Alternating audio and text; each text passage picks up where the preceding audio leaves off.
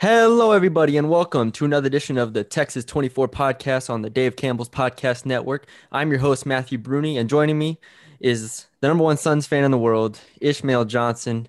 Ish, how are you doing today? It's a great time. It's a great, great time. Um, enjoying basketball for the first time since probably I was in high school. So, uh, and that is a fact. That is literally the last time I, well, the Suns were in the playoffs, and that was the last time they made it this far. Um, I've watched them since then, but I haven't enjoyed it. So this has Yeah. been great.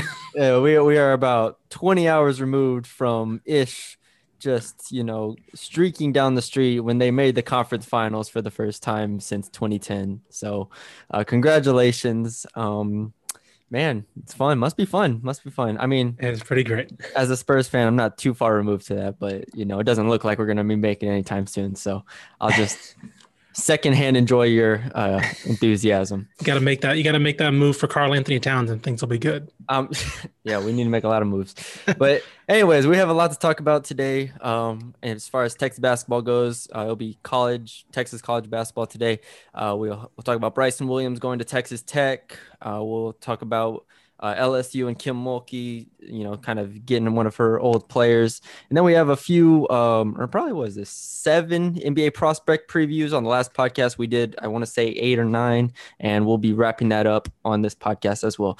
But let's start with Bryson Williams, uh, star at UTEP for for two years after he went to Fresno State for two years. Um, transferred to Texas Tech and with Mark Adams over there. And Mark Adams has been really, we'll get into this later, you know, the Texas Tech kind of aspect of things, but they've been adding a lot of transfers. And there was some talk about Bryson Williams going there. He visited twice and finally he committed there. And I'm not, I'm really excited for him. I think he's going to do great, Mhm. but I'm interested to see how he kind of fits in there. They have a lot of talent there. They got that KJ Allen from um, Last Chance U. Mhm. Um, they, they have Santos Silva back. They have a lot of players in the front court. How, what do you think about the move for Bryson Williams? Yeah, it's interesting because you think you look on paper and you, I don't want to say he doesn't fit, but like you like it, it is an interesting fit. It's a because we're assuming you know Adams is going to be running very similar things to what Yes. Beard ran, if not the same thing, um, for continuity's sake. And you do wonder where it does where you fit in somebody like Bryson Williams, who is a gifted scorer, but isn't necessarily someone who you kind of associate with that brand of basketball, right? He's not a he's not a really prolific shot blocker. Um, he has size, and maybe that's why maybe they'll team him with somebody like a Santos Silva, right? And like maybe have just like maybe suffocate the paint a little bit. Um, but yeah, on paper it was it was a little interesting interesting move. I'm I'm curious. I was a little surprised that he. You know, maybe there was some. I don't know if there was any speculation that he would follow Rodney Terry to Texas or not. There was a little bit him. as There was some. So, you know, I thought maybe that had been my maybe a more comfortable fit, but he, I think he, I think he might have a little bit of more aspirations of do of contributing a little bit more, and you know, Tech's a little bit shallow in the front court, so they could Mhm. really use somebody like him. Um, they've really been. I mean, when was the last time Tech had like a scorer in the post at all? Yeah, that's it's that's, been a, a great that. question. Never really. So, yeah, so I, I maybe that's something Adams wants to add during his tenure is a little bit more focus on that end of the of uh, as far as the front court's concerned. Um, yeah, I'm, I'm curious about the construction of this roster because I want to say they're also still in for uh, Darian Ford, um, who's a four-star guard coming out of high school. Um, so I think I think he released like his top eight or something like that, and Tech was on Mhm. it. Or let me see, double double check that. Uh, top ten, um, Yeah. and Tech was on it. And so, you know, they're they're building something pretty interesting there with some of the transfers they're bringing in. Um, just mentioned Ford, obviously coming out. So, um, yeah, I think Bryson Williams is a interesting fit just because we haven't seen the type of player in in a while for that program. Yeah, he comes off of in his junior year and 19 and 20, averaging 18 a game. Last year, he averaged 15 a game. Um, to your point about him not being a shot blocker, he only averaged 0.5 blocks per game last year, Mhm. and that's in 31 and a half minutes per game. So that's none, basically. It's none. Yeah. And to be Right. fair to him, he played the four a lot with him. They they played um a couple guys at the five around around him, which it was a really weirdly constructed roster. Um, not in the terms that it didn't have talent because it did. You know, Souley Boum, Keonte Kennedy, uh, Jamal Bieniemy. it felt like it was more guard oriented last year. It felt like he wasn't in rhythm as much last year. I mean, to drop three points per game um, and mm-hmm. to drop percentage wise from three from 35.5% to 28% is drastic. So that's that's the concern for me is he's going to go there. I'm I'm hopeful that he's going to get better looks and he's going to get a little more um, a little more the offense is going to come a little bit easier to him. Even though Texas Tech isn't known for their offense, it's you're still playing with better players, more talented players that can maybe you know drive and kick to him on the perimeter to where he's getting good looks because he shot 84% from the free throw line. It's not like this guy sure. can't shoot. Right. Um, it was just a year where I feel like it was the shots weren't coming as easy. The rhythm wasn't there. It was a kind of a weirdly constructed team. Souley Boum kind of took a took a lot of shots as well. So that's where you get that year where you go from junior year. He was I think it was first team all conference in Conference USA to third team all conference, which is still good, but it's not what we expected from him. Yeah, and I think it's going to be big that he's not going to be asked to be, you know, the main guy in the front court. Like you know, with Santos Silva there, that's kind of your physical guy that can really take a lot of the brunt in the hitting, right? And so if you pair them together, you know, maybe you you don't you don't you don't ask Williams to be as physical because he doesn't have to be. Mm-hmm. Um, one of the things that stood out to me, I'm, I'm, glad that you mentioned kind of the weirdly constructed team because I was looking at his uh, uh, plus minus comparisons. Offensive plus minus was a plus 2.8 in tw- uh, last season, the season before mm-hmm. this past year. And defensively, it wasn't great, but it was about 0.8. This year was negative 0.5 defensive plus minus and 1.7 offensive plus minus. So he he went from, like you mentioned, he went from this this all conference player to not a bad player, but somebody who definitely, you know, uh, definitely took a step back in a lot of in a lot of ways. And again, it wasn't him. I think that whole roster took a step back as far as their cohesion went. It just yeah. wasn't a team that lived up to the talent uh, talent billing that we saw. So um, I think this is a good fit for him. I think Adams might be somebody who can give him a little bit more structure. Um, and if they do ask him to just kind of be a scorer, you know, we'll see what that what what what what, what uh, Tech can do with that. Yeah, I mean, also one other stat. I'm just looking at his numbers right now. He dropped from four and a half free throw attempts per game to three free throw attempts per game, which is pretty significant uh, for a forward of his size and his caliber. I'm, I mean, looking when I was looking through the roster of Texas Tech, and it's kind of just who they've added so far. Um, I want to get to a more um, macro point of the experience that Texas teams are going to have in, in the coming year. Mm-hmm. But Texas Tech specifically, I feel like this is a get that Mark Adams. I don't know if Chris Beard would have done, sure. and I don't. I don't know that for certain. Obviously, Chris Beard loves talented players, but you kind of made the point about them not having a forward of, of this play style in a while, and so maybe Mark Adams um, looks at what he's bringing back in the backcourt, and you know you don't have Mac McClung, you might not have Terrence Shannon.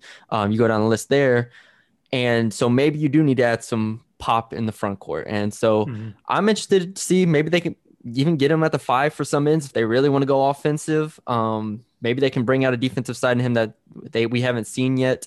But overall, I like the get. I'm just it's it's an interesting pairing. It's an interesting pairing that I don't know if I would have expected, especially if Chris Beard was still there.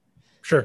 Yeah, I think uh, he doesn't really like his bigs to shoot threes and all that stuff. So, and we know Bryson Williams is somebody who's capable of shooting threes. Whether you want him doing that a lot, you know, is another thing. But he's able to step out and shoot threes. Um, I can't. I don't know how much he averaged um, from beyond. Let me see. I can pull it up really quick. What percentage or attempts? Uh, well, both. I have both. Uh, he averaged almost three attempts per game yeah. at 20, 28 percent, but he shot thirty six percent roughly last year yeah. from three. So that's what I was very saying. capable of shooting three. Very different, very yeah. different years. Right, exactly. So, yeah. So maybe, like you said, maybe it was maybe it was Adams looking around saying like, you know what, let's let's see if we can add some scoring punch, you know, in different ways to where maybe teams can't scheme us the same way. Um, and here's somebody who's ready to contribute. And it's not a it's not a long term thing, right? It's like let's try this out right for a year and let's see what happens. So yeah, it's one year. Um, he's spent two years at Fresno State, then redshirted his first year at UTEP, and then played two years at UTEP. Obviously, last year doesn't count, but this will be a sixth year of college basketball. Yeah. So you're getting an experienced guy. They're getting a one year player that's gonna have to come in and play immediately. I expect him at the very least to be in the rotation. I don't Oh, sure. think I don't foresee a 100%. way in which he's out of the nine, 10 man rotation. I just I don't. He's too good. He's too good of a player, too experienced of a player. Um, I mean, we're talking about a guy that scored 23 and had 12 boards at Kansas last year. I mean, that's hopefully what he can do um, for this team. And for UTEP, it's obviously a big loss, but we knew he transferred out a while ago. So um, Right. that whole um, Joe Golding situations. Oh, shout out to Joe Golding adding Earl Boykins. You sent that to me today. Yeah, Today we're recording. I didn't have it on our list for podcast, but I thought I'd mention it. Um, yeah. It was. I didn't know he was at uh, he was at. Arkansas with Eric Musselman. I yeah, I didn't know that either. I just continue to learn new things about Earl Boykins. So there you go. Um, let's stay on tech for a second. They Terrence Shannon, who we're going to talk about in pro- the prospect previews, uh, has not decided or hasn't announced rather whether he's coming back or not.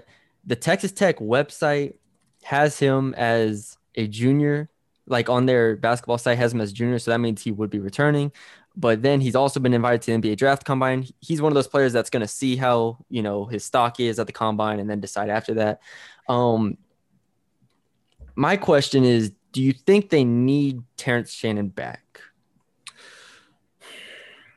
Or how big of a difference do you think it makes? I guess if they I think get- it makes a pretty big difference. Okay. I think when you look at that back, if the difference to me is, you know, if you return Shannon and McCullough, you know, to me that's a great backcourt to be coming back. Like Yes. that's that's.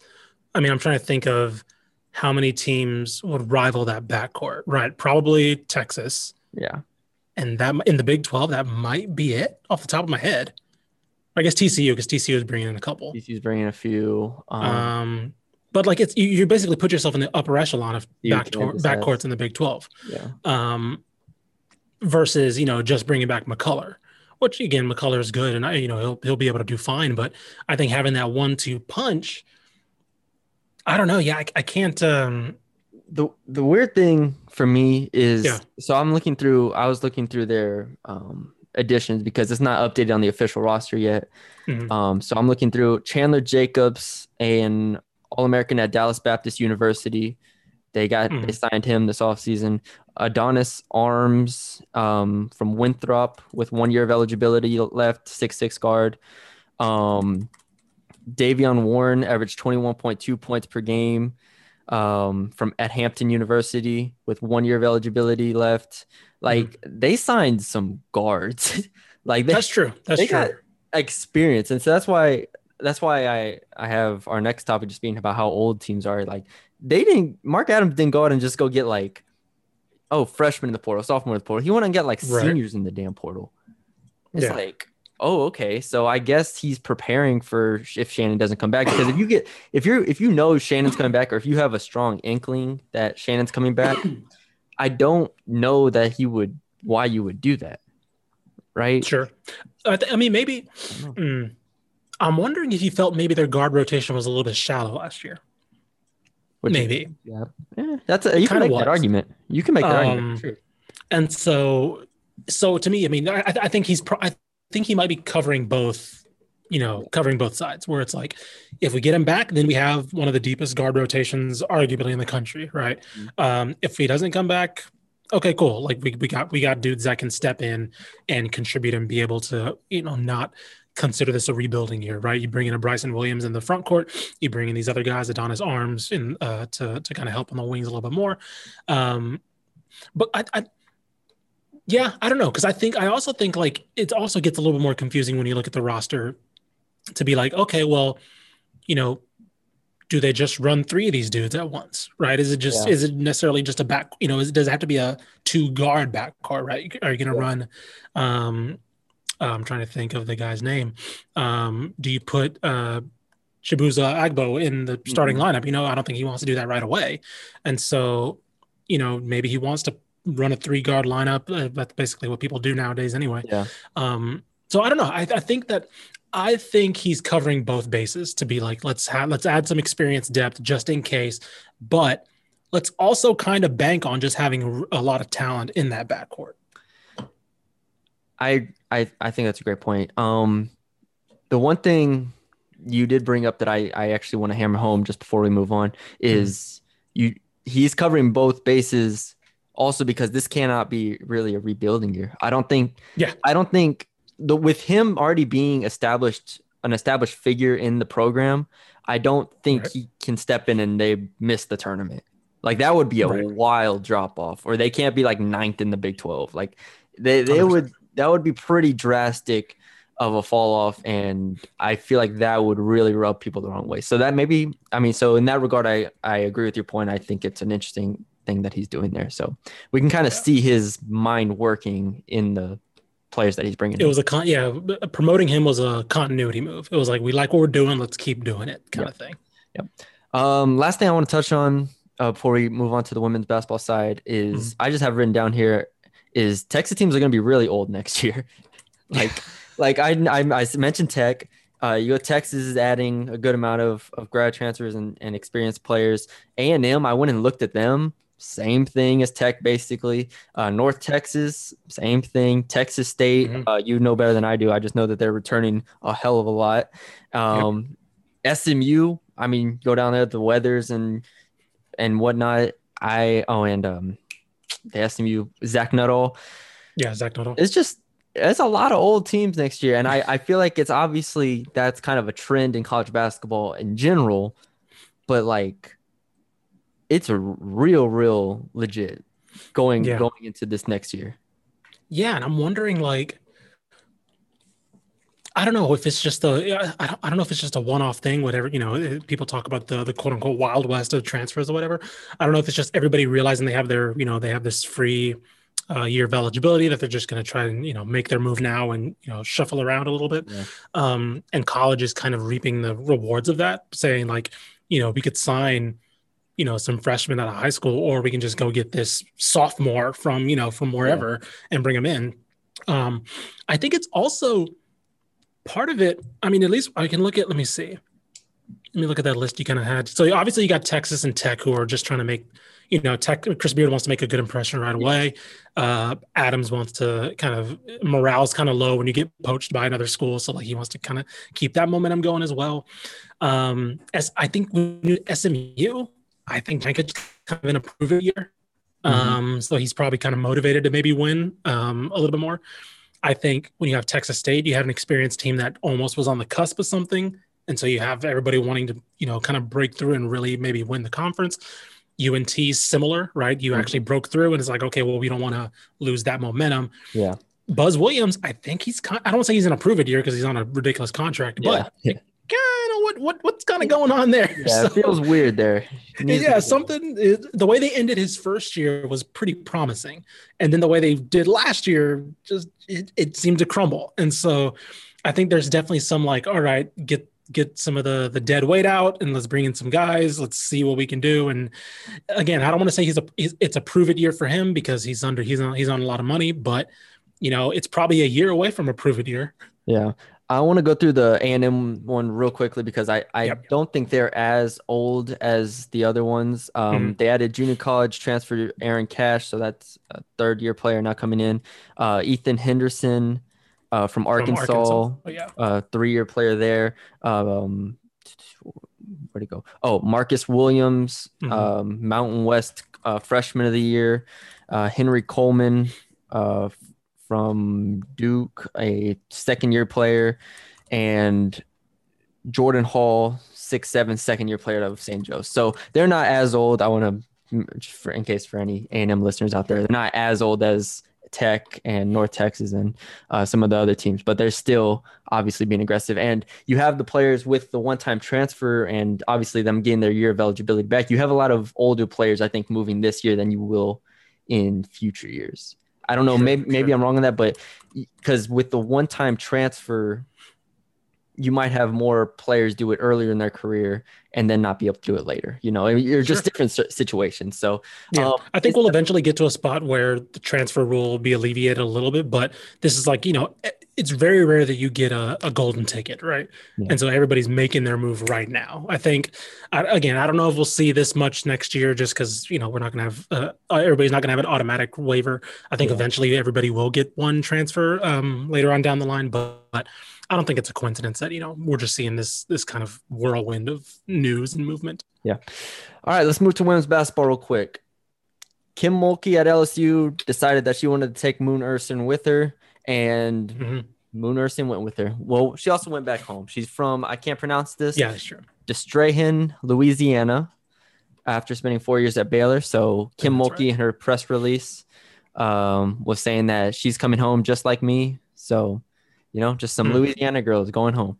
Uh, Moon Ursin obviously Right. averaged 12 and a half points per game, six and a half rebounds per game, and four assists almost per game. So obviously an established player that um, What if Kim Mulkey just takes picks up Baylor and just drops it in, in uh, LSU? that's what I'm kind of waiting for at this point. because they got because they got Hannah Gusters too uh, transferring too, so they're just picking up two contributors from this past year and just dropping them in Baton Rouge. That's yeah, that's what I would expect. I mean, if Didi Rich, like if Didi Richards and D- DJ Carrington were had returned, I probably would have assumed they were going to LSU too at this point. Right. Um, but you know, it, it's a good a good pickup for her. Um, obviously a lot a loss for Baylor. Um, but it's like you said, Kim Mulkey's just uh, obviously making moves already at LSU. We knew this. We talked about this on the last podcast or a couple podcasts ago, just how Yeah. aggressive she's been early on. Yep. 100%. All right. Uh, next, we got Baylor uh, picking up Ja'Mee Asberry from Oklahoma State, five-five guard. Uh, three years at Oklahoma State, 17 points per game this past year, 42% from three. And Nicki Collen gets herself a shooter and a very capable and experienced guard. So that's a real pickup for Baylor. What do you think? Yeah, no, I definitely agree with that. I think that you know the one the one quote unquote issue with Baylor last year was probably their guard play. Um, you know, you kind of had Moon Ursin and a little bit of Sarah Andrews here and there, but you know, it was Didi Richards having to bring the ball up, even though she's probably more of a natural forward. Um, And to I add think, to that, uh, I'd say their three-point shooting to a degree. Yeah. well. Hundred percent, no, hundred percent. Uh, you because I remember the national title year. It was Chloe Jackson. It was a lot of these other players. It was um uh, uh the year before that that was canceled. That was called off was Te'a Cooper. You know they had these guards who were capable of shooting, handling the ball, and that was kind of the difference between them and and winning those national titles. Carrington was good last year. I don't want to you know I don't want to uh, disregard, disregard her either, but um again there was that shooting kind of scoring aspect that they didn't really have, and again, we don't know what a Nicki Collen Baylor team is going to look like, but right now it's clear that she wants a scoring guard, um, somebody who can take over that point guard role. And I believe she averaged, I don't know how many assists she averaged. Maybe I think it was like about four or Yeah, I think it was four. Uh, maybe a I little under. written down. Uh, believe it was looking at it right now. Yeah, it was about four. So yeah, it looks like four. Um, so yeah, so she wants a floor general and somebody who's capable of scoring the ball. And you add that potentially with another year of Sarah Andrews, who you know now doesn't have to be a creator; she can kind of be a, a just kind of a um, uh, beneficiary. Yeah, Yeah. exactly. Um, you know, and then of course you have NaLyssa Smith down low. I think this is going to be a nice, a nice one-two punch with her because I'm assuming the offense is obviously going to run through Smith, but Yeah. now you have somebody in the backcourt who can, you know, take over for herself a little bit. So Yeah. I think it's a huge pickup. I'm really happy with it, um, especially when you lose somebody like Gamoon Ursin, who you know we knew she was transferring early on, but Yeah. um, you know that kind of dynamic, explosive scoring, you know, needs to be replaced, and I think they did a good job. Yeah, I mean, she Asberry can really shoot the ball, and that's from just a basketball perspective. Seeing NaLyssa Smith, a lot of times last year, you have to catch the ball a little farther away from the basket than I think she would like, than I think um, the the coaching staff would have liked. It was just not as much shooting as as would be preferred when you have a player like Smith that can obviously score in different areas on the court, but Mhm. when she's around the basket, she's basically automatic. So And I forgot that they lost because they lost Kristlyn Carr too, who was who transferred to Tech under Mulkey, and so she transferred to Syracuse. So that was gonna, I think that was uh, loosely banked on to be kind of the floor general. And so like Mhm. when they lose her, okay, well you know you got to find it somewhere else. Yep. Yep. So we'll see how that plays out. We'll see if there's any more um, movement on the women's side from, or if Kim Mulkey just starts stealing other players from Texas. Um, but that's all we have for that. Uh, let's get to the NBA prospect previews. The last seven, I can't count. Yes, seven, seven players. It's when you see them listed and not Right. numbered. It's just hard. Um, I really like these players because last podcast we went through the guys who are like for cert for certain going to get drafted, like you know, or maybe fringe second round guys. Um, A lot of these guys are fringe second round guys as well. Um, I could see them going really late or just, you know, going undrafted and getting a chance in the camp. Or coming Uh, back. Yeah, or coming back. And we're gonna run through those options. But I, I think from just a I don't know how to word this. There's they're really interesting players because they're not like these perfect Davion Mitchell type players. Like, oh, the Sure, Davion Mitchell sure. can just step right in and do this. Like, oh, they don't have really that many questions. These guys are Mhm. really interesting and dynamic, and it's gonna be interesting to see how teams um, handle them uh, or look at them this coming year. So let's start with Terrence Shannon, who we talked about from Texas Tech, uh, 6'6", uh, 20, almost 21 years old, but 20 years old right now. Uh, made all Big 12 third team, 13 points per game, four rebounds, 1.4 assists, 1.1 steals, 45% shooting, 36% from three. Um, I look at Terrence Shannon and I'm a little, I'm pretty worried, I guess, at this point. I, I'll start with his strengths. I mean, obviously, he's a really good athlete. He's got really good size at six six. Um, he's he's a strong defender, and his shot, his form isn't bad on his on his shot, and he's gotten better at three point shooting. I think he went from twenty seven percent to thirty six percent this past year. Uh, he's a Mhm. good cutter off the ball. He's smart. Um, there's just a little bit too many questions for me as far as he really just relies on that left hand. He, I don't, I didn't see him finish right. I not much, if at all. Um, not a very super consistent jumper, and I mean he turns the ball over. Like he's not a creator at all, pretty much. So, um, I, I'm not. A, there's some players on this list I'm super high on. Uh, he's not. He's not one of them for me. Yeah, I think the problem, I think the the trap he can get into is gonna be if he goes to the combine and somebody just sees his bounce, and it's like, oh, you know, and they're gonna tell Yeah, him, oh, you know, you're gonna be, you know, mid second round or whatever, and he sees that and he's like, you know what, all right, cool, it's good for me, you know, Yeah. because I'm gonna bring up a name for you, and this this comes up. This is to me, it's a lesser version because I think he was better in college at this point, but I kind of see a, a bad scenario as far as uh, potentially for his NBA career. KJ McDaniel.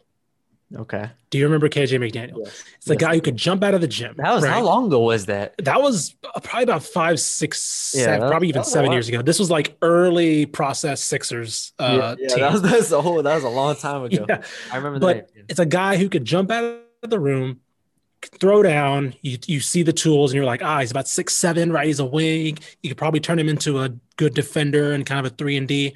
Never developed a jump shot. Really couldn't really defend high level. Really could just only dunk and kind of drive to the rim.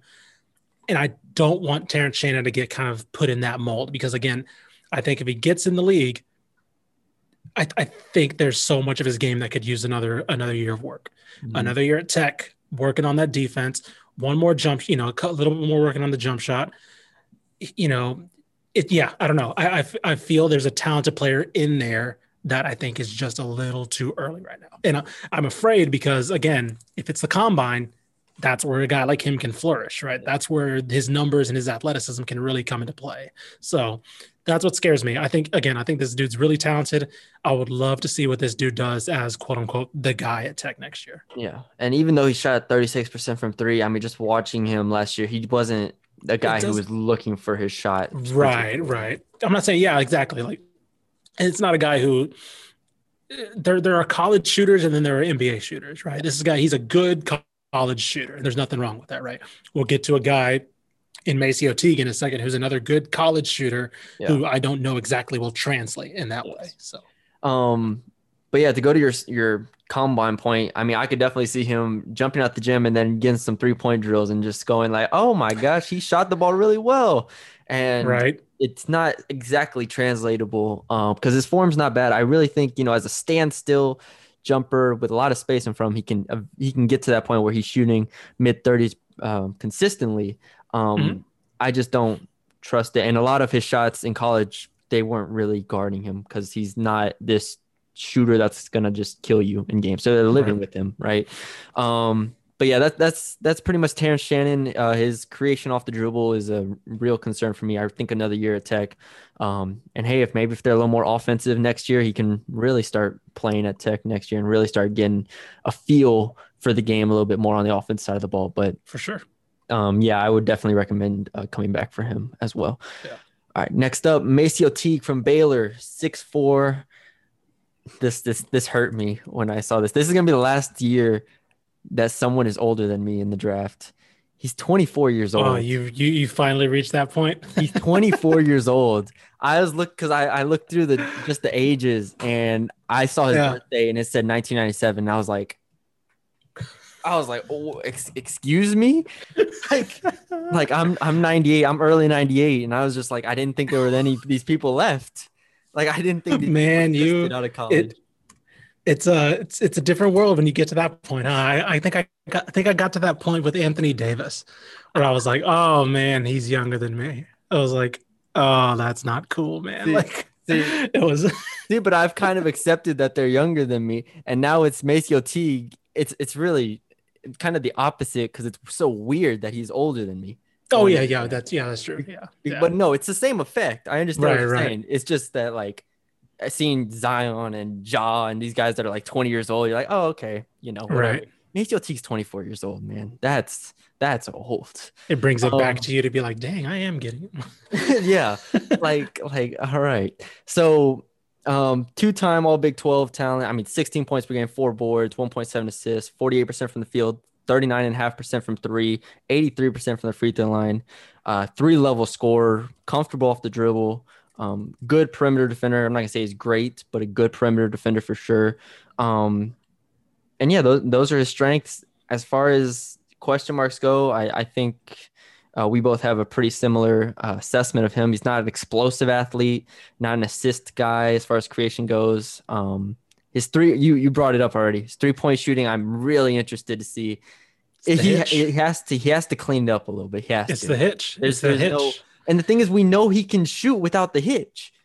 That's the frustrating That's the part. weirdest thing about it is that like We've seen So- him shoot it above his it head. literally like it's literally every time he has like a pull up or like uh he gets the ball off a screen or something it's just single motion right but the second he gets a spot up shot or uh what was another one not it wasn't a pull up I, I think it, I forgot where it was but there was another shot where it was kind of in motion and he did the little like shot he did the little hitch and it's like where does that come from like and it's like a it's not like a a, a Michael Gil Michael Kidd Gilchrist hitch where it's like you just got to rework that whole thing, right? Yeah. It's like it's like Take it out. where did you get that? Like, yeah, it's Yes. like, where did you get? Because some guys just learn to shoot a certain way. Like again, like Michael Kidd Gilchrist, uh, Markelle Fultz, right? They have these wonky shooting motions where it's like, okay, you just learn to shoot like that. He's, he's like, no, where did you pick that part up? Like, there's, it looks like he loses the ball for like a half second and before he gets it, and like, I don't know, it's the weirdest thing um, because again, it's it's only when he spots up, Yeah. off the dribble, off the catch, other things like that, like a runner, anything like that, it's like perfect. But for some reason, a spot up shot, he has a little twitch before he gets into his shooting motion. Um, that's the obviously the biggest like glaring concern that they'll try to probably obviously work out. And once you know he starts making money, he'll be able to pay a shooting coach and all that stuff. But the other things I'm curious about is what position does he play? Because you mentioned, you know, he's not down too. I think Yeah. he can only play two. I, I think so too. Um, which again, I mean, in this league, it's starting to get a little undersized, you know, about six four, six three to be a two. Um, and you got to be able. I think he's he's good enough defensively to be able to get away with it, but you know, he's probably gonna have to put on a little bit more weight to be able to, you know, because again, twos are getting bigger, right? Twos are starting to get six six, right? Yeah. The, the Um, weird thing is so- it- to um sorry to cut you off there, but yeah, Donovan. Donovan Mitchell is six four and built like a damn tank. Right. Even he's on the defense side of the ball is going against Paul George, who's six eight. I mean, you're you're looking at the twos in the league are continuing to get taller and taller. Like even if you're Duncan Robinson six six, I'm just going through playoff Yeah. teams on top of my head. Six, James Devin Harden, Booker's like, six six. Devin Booker, like you just go down the list, and so it's like not only do you, if you're six four, you can guard twos, yes, but like Donovan Mitchell is significantly bigger, stronger, um, has more experience, and he's still obviously this is playoff basketball, so it's a little different, but Yeah, sure. um, even he at times struggles uh, with that type of size. So to, to go back, and even even getting below the, you know, we we just named some superstars, but even then, like Tim Hardaway Jr., right? Tim Hardaway Jr. is what six seven, right? Like you know, he's a two, and so it's like you have to, in order to play that position effectively. That's when you're undersized, you have to have. You have to do something that you're kind of great at, right? And I think he potentially could be a great shooter, right? I really do think that. Um, so that's where his, I think, that mid range area is going to be another area where I think he could be um, can exploit uh, a lot of um, uh, defenses as well. So I think I think there is something there. I think he does have the talent. I think he does have he has decent athleticism. He's not the incredible yeah. athlete, right? Yeah. Um, but he's I think he's I think he's solid enough, and I think his ceiling as far as a shot goes, if he can clean up that that hitch, I think that's enough to carve out a career for him. I would not be shocked to see him second round. Um, I think he absolutely, you know, is in the right mindset to be going pro and to be going to be thinking that he should be uh, yes. taken. So yeah. Um, no, he's gonna have to. It's gonna come on the offense side of the ball for him. He's gonna have to be a three level scorer, yeah. and you know he's he wasn't great at the rim, but he was capable at the rim. But I definitely think mid range and three point line, he's already there. Um, if he can clean up his jumper and get there, I'm I'm I don't want to spend too much time on the on the hitch, but it feels like something that he did maybe when he wasn't strong enough or something like that, to where you know bring the ball here because a lot of people sure. players, I guess, when they're not strong, start lower and lower, you know, get it up. Um, but and maybe just developed in that. But that that'll be a big thing. It's gonna be interesting to see because this isn't it's not college anymore. It's not high school anymore. It's not you know you can't get away with just being a really really good player with a couple of flaws. I mean glaring flaws. You're gonna have mm-hmm. to clean those up and get there because there's not one. I always talk about translatable skills, and I don't think he has mm-hmm. that one yet. But if he cleans up his shot motion, he can be an elite shooter. So mm-hmm. we'll see. All right, next up, also from Baylor, Matthew Mayer. I never know if it's a Mayer or Meyer. How do you say it? I thought it was Meyer, but hey, I'll say Meyer. I'll say Meyer. I M A Y E R. So there you go. Uh, six yeah. nine, uh, 21 years old. Obviously a part of that championship team. 8.1 points per game, 3.7 rebounds per game. Um, I gosh, I didn't write down how many minutes he played, but I went through and looked at his uh, per 40 minutes uh, compared to his teammates because I thought that was interesting. Mm. I think he only played 16 minutes per game, something like that this year. Something like, something that. like that. Um, and he was tied with Jared Butler for field goal attempts per 40 minutes. So, you mm-hmm. know, he is one of those volume shooters. But I'll let you go first on yeah. Matthew Meyer. Yeah, here's a okay. So I think, I think he should come back, but only because I think he's a first round pick next year. Ooh. I really, I think he has the, I think he has the all the tools because you look at what an NBA 3 and D player, right, contributes and what he is. And everything is Matthew Meyer. Six nine, can defend, can take it off the dribble a little bit, right? He's not the he doesn't have the best handles, but he can take it off the dribble. Yes. Um, he's not he's not somebody you have to just you, you, that you just can close out and don't have to worry about him right beating you off. He can absolutely take it to the hole. Um, lengthy, athletic, really athletic. Mm-hmm. Um, he uses all of that six nine frame, and of course, he's an elite shooter. Like yeah. I think again, I think if if he has a, a year of him and Adam Flagler being the guy, and people see what he can do as kind of a one or two option, I really think he's a first round pick in 2022.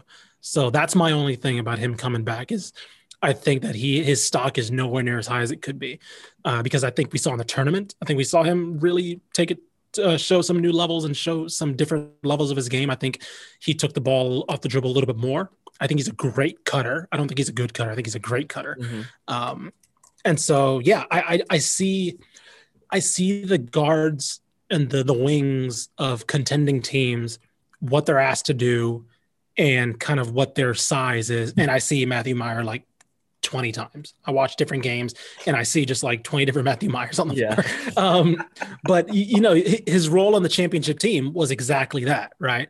It was like, okay, here are these three creators who can beat everybody off the dribble. Can you hit a corner three? Can you not be a liability on defense? Oh, by the way, when they think you're a mismatch, we're going to get you in a pick and roll. You're going to take it to the rim, right? Like I think there's the tools of somebody really, really interesting here. And I think it goes down to his frame. I think being six nine, being able to take the ball off the dribble and shoot and defend, I think that's like a jackpot in the NBA.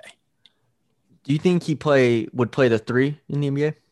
Oh yeah. He, okay. Well, see, that's the thing. I think he could be a three. I think he'd be a small ball 4 mm-hmm. I think he could be a, a a tall two. Like I really, I think he can be. Is a name like I'm so caught up in um like a Nick Batum type, maybe. That's interesting. Like, like I, I, could, I could see I could see like a poor man's Nick Batum. Um, Georges Niang from the Jazz. yeah, no, like somebody, yeah, exactly, somebody like that of like that that type of frame. Mhm. Um, I want to say he's even taller than Niang. I think I think about, he actually might be taller than Batum. I think Yeah, Batum's like I- six eight, six. Yeah, I think they're both but- like six seven, six eight, something like Yeah, but but you get my point where it's like, Yeah. okay, here's these athletic guys, these lengthy guys who aren't liabilities on offense, can defend, right? Mhm. I think that I don't know. I think there's another level to his game that we haven't seen because he hasn't been asked to do that yet. He's been I- surrounded by just elite guard play. I agree. I I definitely agree. He should come back this coming year because I he just didn't play enough this year. He needs more minutes at the Yeah. on the front line against starting players. Because I mean, while he went against starters, there were times where he went up against backups when Vital was was out. Like, um, you just need more reps there. Um, I would come back for that alone. I see like Killian Tillie, for instance, went early second, I believe. Mhm. Um, and I don't see why he couldn't do the same thing. And it's not Killian Tillie didn't get drafted because he was young, Killy or because he was old or because of his age.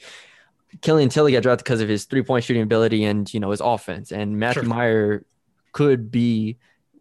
We don't know yet. That's the thing. It's, I'm just gonna say he could be better offensively than Killian Tillie, but Mhm. we don't know what Matthew Meyer is at this moment. And I don't even think NBA teams know exactly what he is at this moment. We know he shot a lot in the minutes he was on the court, but we also know that he was on the best team in the country by a wide margin, and that team probably would have been really, really, really good without him too. So Mhm. it's like, what are we looking for exactly? Can he create his own shot when he doesn't have as much spacing? Can he create his own shot against better defenders? Um, those are questions I think are yeses, but Yeah. they could be no's. Like, um, while he's a good defender, he's I obviously I, at the at the four is a is an interesting spot because it depends who you're going against, right? Sure, um, sure. But he ha, he right. has he'd, he'd be a very tactical. He'd be a very tactical four. He wouldn't Yeah. be somebody who would play 20 minutes at the four. Yeah, for sure. So, um, I, yeah, I agree. I wish he would come back for for a year just to so I could really evaluate him because I feel like I'm just not equipped to just say like, oh, he can do this immediately, or he Mhm. can do, or he can develop this and this because like you look at it, he doesn't block any shots. So it's like, all right, well, can he Mhm. do that? I don't know because he's athletic, he's tall. So why can't he do that? I we don't know. He only played seven, 18 minutes a game last year. So um, I love his potential. And I think, Go ahead. and personally, I think I would love to just see him and Adam Flagler run an offense. Yes. I think that'd potentially just be a lot of fun. So, Yes. Yes. uh, yeah. So for me personally, that'd be that'd be a blast. Exactly. Um, all right. Next up, we have Kendrick Davis from SMU. I'm just gonna say right now, he's my favorite player on this list. Go for. I'll, I I- will let you cook on Kendrick I love Davis. Ken- Go for I love man. watching Kendrick Davis, and I love the feel Kendrick Davis plays with on the game. He's only 5'11, he's Mhm. 22 years old, two-time all AAC, 19 points a game, seven and a half assists per game, four boards, one and a half steals. I mean, 37% three-point shooter, 84% from the line. Um, offensively, I don't see a huge weakness except maybe finishing around uh, size. Like Mhm. that probably be it, but he gets to the free throw line. He's a great passer. Man, his vision is so good. He's just sees the cuts happening. He sees the the defense moving. I love his um, pump fakes. I love his ball fakes. Uh, he can shoot the three really well, get to the mid range as well. Um, I would like him to quicken up his shot a little bit more.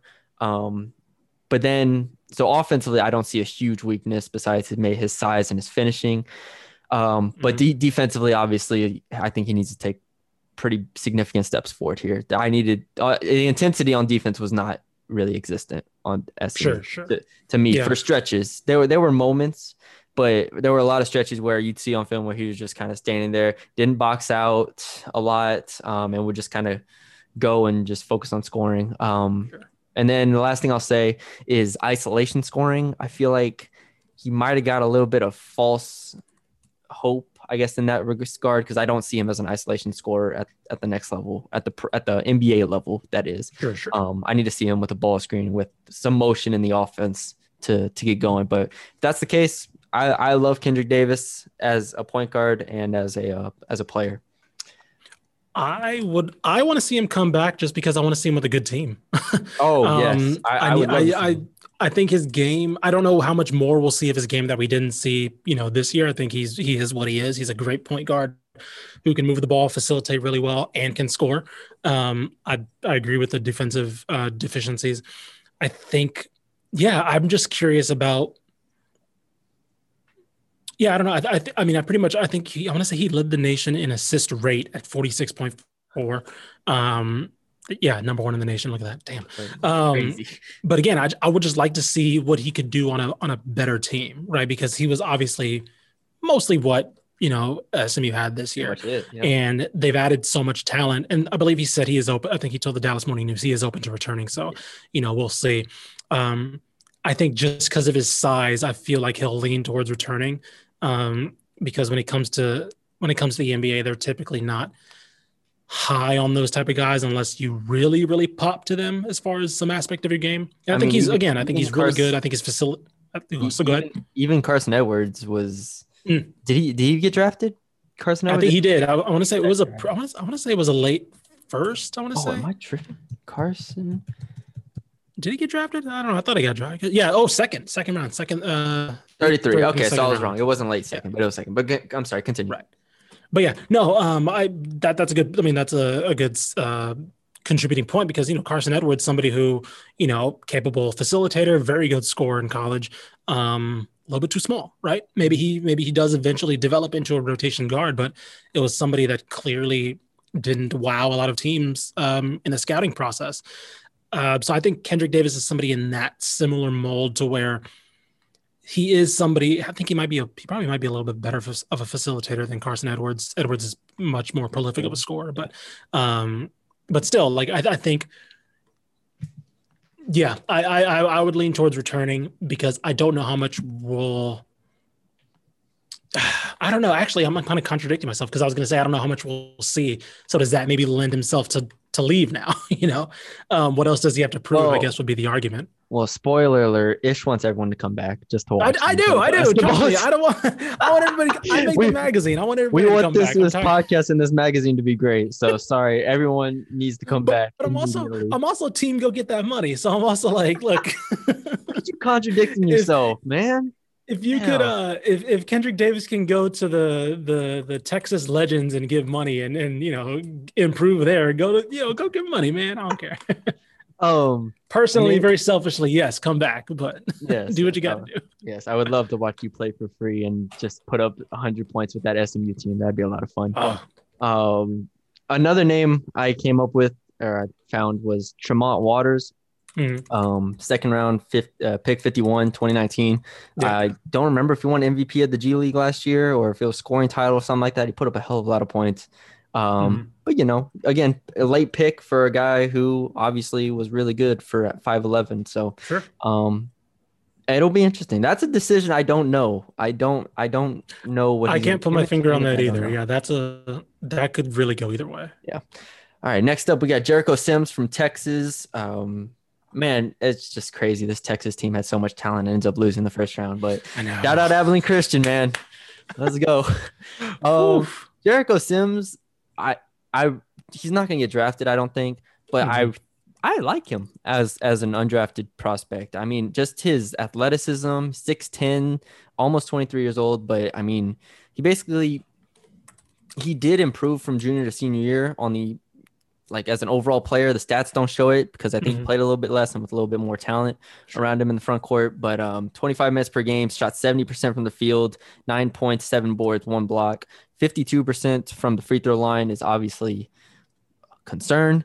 Uh, mm-hmm. But defensively, I, I think he can do some things pretty well as far as he's got some decent foot speed and he's an aggressive defender. Obviously, he didn't block a ton of shots. 1.1 in 25 minutes per game isn't terrific, but it's not bad. Mm-hmm. So, um, I I mean, he can't really score anywhere outside of the restricted area, but defensively, he can do some things and he can, you know, he can block shots and and dunk. Mm-hmm. So I, I, I like, like look, you can make a carving in the NBA if you if you got bounce and if you can block a couple shots. Like I think uh, I saw a comparison to Richaun Holmes, which is somebody I can I can see. Yeah. Um, you don't need if if you're playing the five and you're exclusively a five, you don't need to be able to you know have a jump shot or anything like that. You know, we're not asking you, we're not asking him to be Joel Embiid. You know, we're asking to play 10 minutes, right? Maybe uh, be a rotation guy defend a defend a good post player every once in a while. And yeah, I I, I, I like I like Jericho Sims as like an interesting G League stash, right? Where it's like he st- he spends a couple years there, works on maybe his discipline on defense, yeah. um, learns a little bit more of shot blocking angles, things like that. Because again, he's another toolsy guy, right? We talked about Kai Jones and Greg Brown, and they had a lot of these toolsy players, and he's kind of the one that kind of hung around the past couple years. Mm-hmm. Um, we saw a lot, and I think you have a guy who can defend the pick and roll really well. Um, I think he's somebody who's not going to be able. You're not going to be able to switch on to him. Um, yeah, I don't know. I, I, see somebody really, really intriguing. I, I think his offensive limit limitations are going to be a reason why he doesn't get drafted. But I think he's going to be somebody picked up really, really quickly by somebody. Um, and yeah, I wouldn't. He's somebody who I wouldn't be shocked in a couple years we see contributing 10 minutes a game or so. Yeah. Um, and it's like, man, why isn't this, why didn't this guy get drafted? Kind of like a, you know, a lot of, again, I, I said it at the beginning. If you can jump, you can block shots, you can defend the pick and roll, you will have a career. Like, yeah, it is that, that simple as far as NBA bigs go now. Yeah, you, you don't need to have a post game anymore. And not not to say that, not to say that he's going to be like a, a, starter or anything like that. But sure. you go to literally, I think I could click on any team, mm-hmm. basketball mm-hmm. reference, and I'm thinking because uh, the first thing I think of is the Spurs, right? And they have a Jakob Poeltl, their starting center, zero mm-hmm. offensive mm-hmm. ability, shoots 50% from the free throw line. Backup center is a guy named Drew Eubanks, who mm-hmm. I don't know if anybody outside of San Antonio knows. I mean, it's they just block shots, run down the rim, dunk the ball. It's um like and catch. Lo- that's the other thing. Catch lobs. He can yeah. catch lobs. Like if you can catch lobs, that that is an offensive game, right? Like yeah. setting a screen, running to the rim, boom, you can finish. Like that's an offensive game in today's in today's league. If you're a rotation big, like again, it's the days of the days of having these guys who can post up, right? Greg Monroe got yeah. played out of the league, right? There's a name I'll throw out, but like Greg mm-hmm. Monroe is a great is a great offensive scorer, but he gets played out of the league because he can't defend. He's not really a shot blocker. He doesn't really have a jump shot, and so it's like, okay, well, that yeah. type of center doesn't exist anymore. And so it's going to come down to his defense. Like, what was that? It's going to come down to his defense. It's going to come down. Oh, 100 percent. Yeah, it's come down to his defense. I think he has a like almost seven five wingspan. Like that. That alone will get people intrigued hey, if Jaxson Hayes went number eight overall and Udoka Azubuike last year win the first round, why not? I mean, didn't Bismack Biyombo get like a seventy million dollar contract? Like, come on now, like. I think we were having that. This is a sidetrack, but we were having that argument about like, could Ben Wallace work today? And one of my friends threw that at me. He was like, Bismack Biyombo got seventy million. You don't think you don't think Ben Wallace could work today? oh, like you know what? Fair yeah, you know, point point taken. Um, all right, let's go to our last two. Uh, the UTSA duo here, just because I like throwing them out here. Jhivvan Jackson Yo.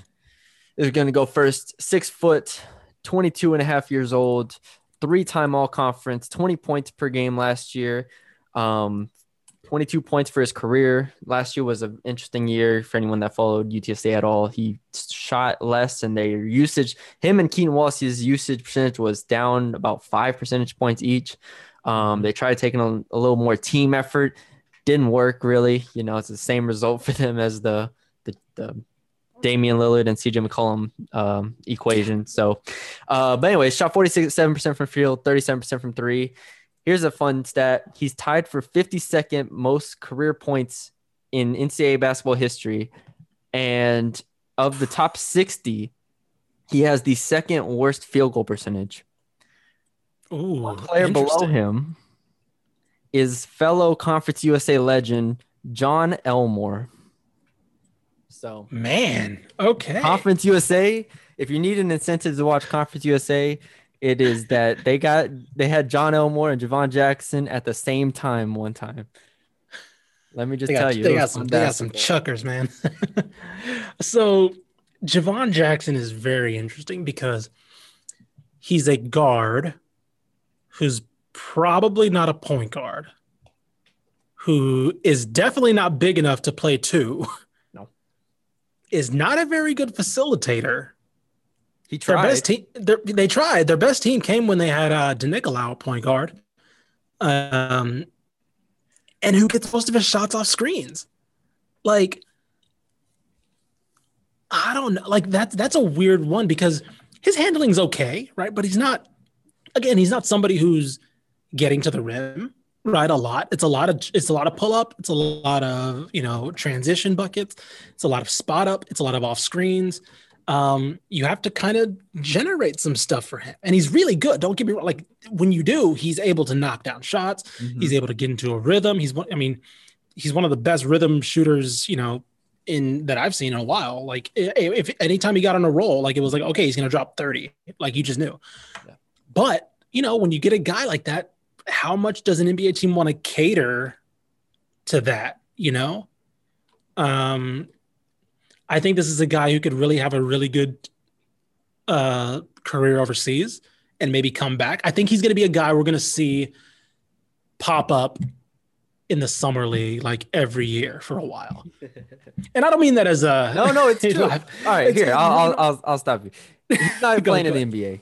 Right? All no, right. no, he's not. He's not. But overseas, I could he he can make money. He he's gonna be a guy who's gonna he's gonna be on like he's gonna get like a couple 10 day contracts in his career where you're gonna be like, oh, Jhivvan Jackson.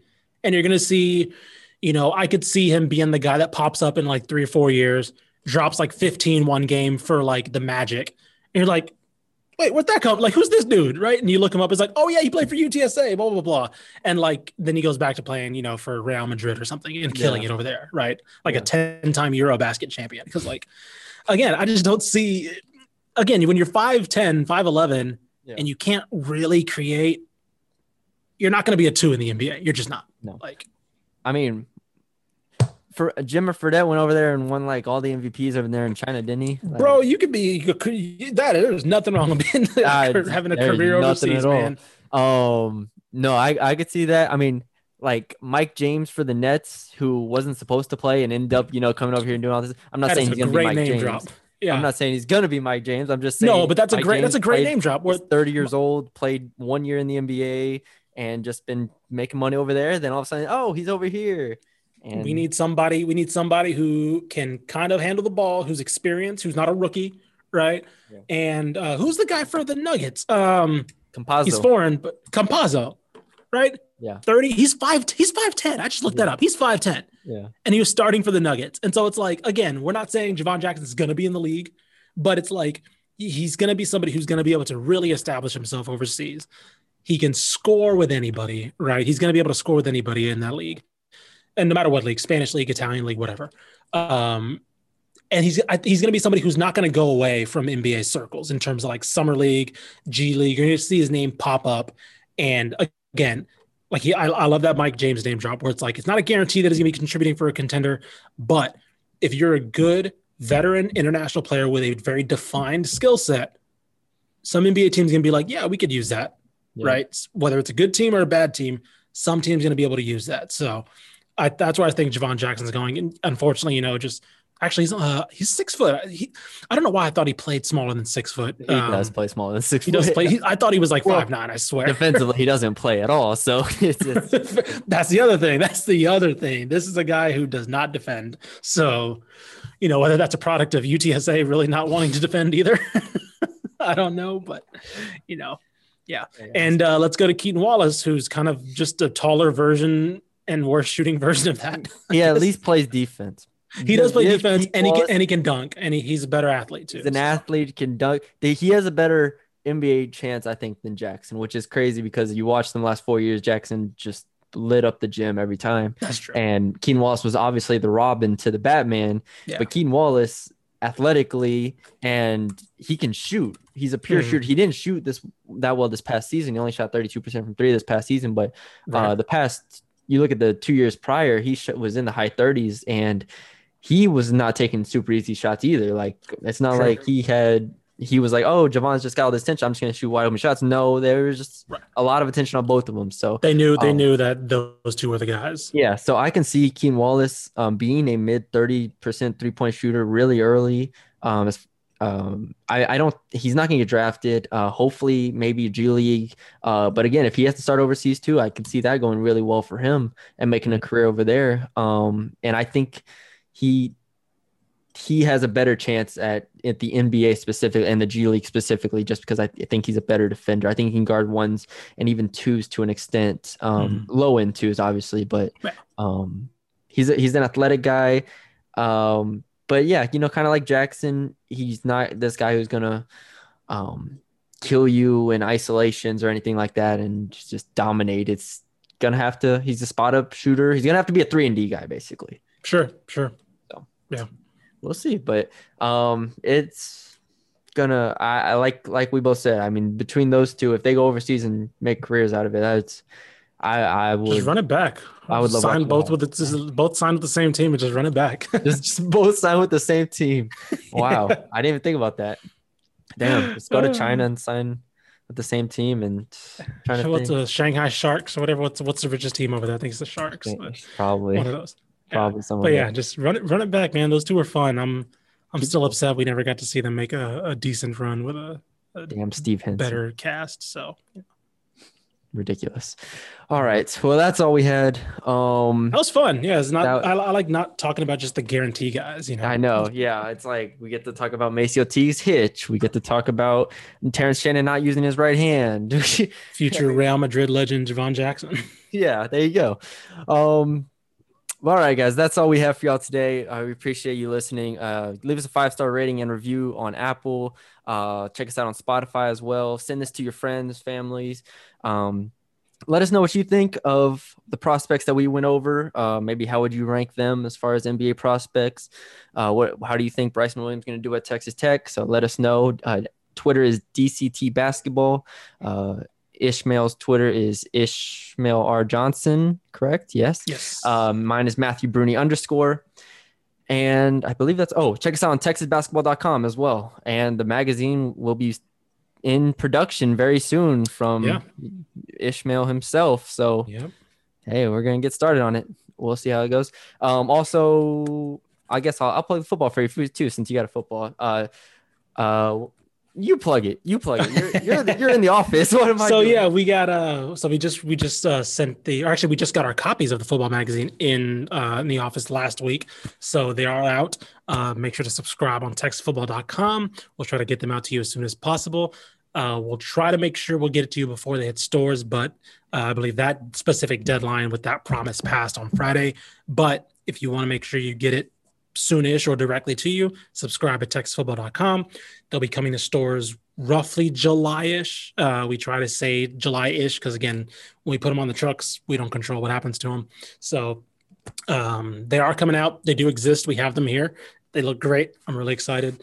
Um, so yeah, that's uh, that's football magazine. So like I, like Matt, Matthew said, we're I'm in the kind of uh, preliminary planning stages of the basketball magazine, getting some logistics stuff worked out. Um, but yeah, it's about to get cracking with that. So football season, basketball season clashing together. There you go. So thanks for joining us, and we'll talk to you later.